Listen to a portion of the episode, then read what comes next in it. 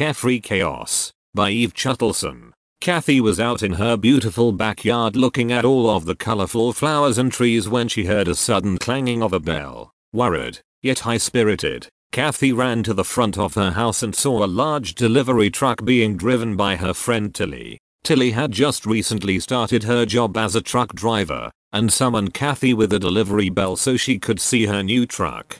Kathy was very impressed with the truck and invited Tilly in for a large mug of piping hot coffee. Since a severe storm appeared to be moving in, Tilly locked up the truck and took a quick coffee break. As fate would have it, Kathy's good chums Tish and Elaine stopped over and the girls all decided to bake some cookies to go with the coffee. Tilly phoned into her workplace and found out that there were no further deliveries for the day, so she was free to go home. She had to always drive the truck though, as she started early in the morning. So the girls were all excited to begin baking when a sinister voice was heard coming from the basement. Paralyzed with fright, Kathy summoned up all of her strength and courage and lit a candle. She then carefully descended the basement stairs envisioning the absolute worst in terrifying situations. Tilly, who was perched at the top of the stairs, could still hear the sinister voice and let out a shriek of terror. Kathy was startled by the shriek and blew the candle out. Now in complete darkness,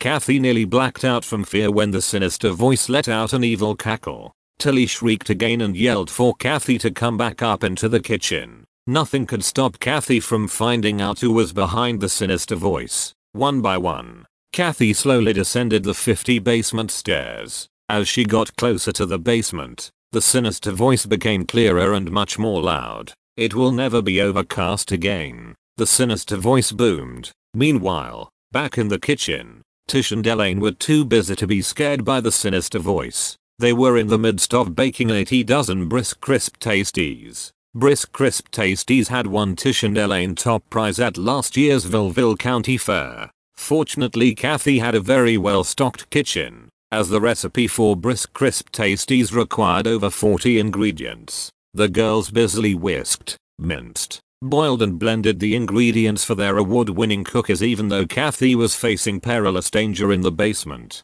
Tilly yelled once again to Kathy but she didn't respond. Tilly was filled with fright as she decided to race down the steep stairs to help Kathy. Tilly was down the stairs in a flash and accidentally backed into the washing machine, turning it on and causing it to add buzzing, whirring and clanking noises to the ominously sinister voice booming from the other basement room. Kathy, Tilly screeched as she approached the room where she heard the sinister voice coming from. Once inside the room Tilly saw Kathy mesmerized by a television playing a mysterious program. All that worrying and it was only a TV show. Tilly quipped. Well, Kathy chirped. I forgot I was watching this mystery before I went outside. Tilly and Kathy chuckled over all of the drama they hurried back upstairs to the kitchen where they were greeted with an even more harrowing adventure. Apparently Elaine and Tish didn't know how to use Kathy's modern oven and it began beeping incessantly. Stop the beeping before I go insane. Elaine wept.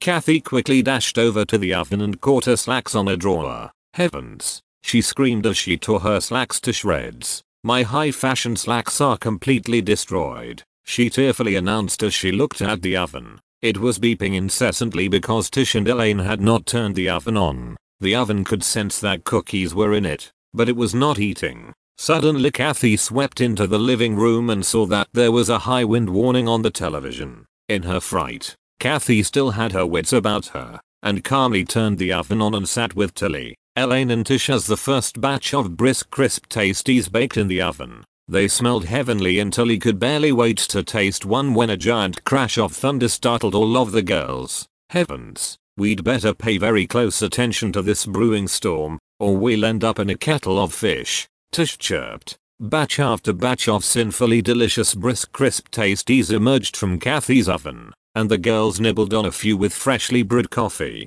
Tish took the opportunity to test out her new tap shoes and put on a makeshift dance number for her friends. As fate would have it, one of Tish's tap shoes flew off and broke two of Kathy's kitchen windows, allowing the harsh wind and icy cold rain to blast into the room. Hurry, let's figure out a way to repair these windows in haste, Kathy screeched. Elaine and Tish called their friend Mildred as she owned a glass shop. Mildred was over to Kathy's house in a flash and quickly replaced the windows with even stronger glass. Kathy was very pleased and then the girls continued nibbling on the brisk crisp tasties throughout the afternoon and into the late evening. The end.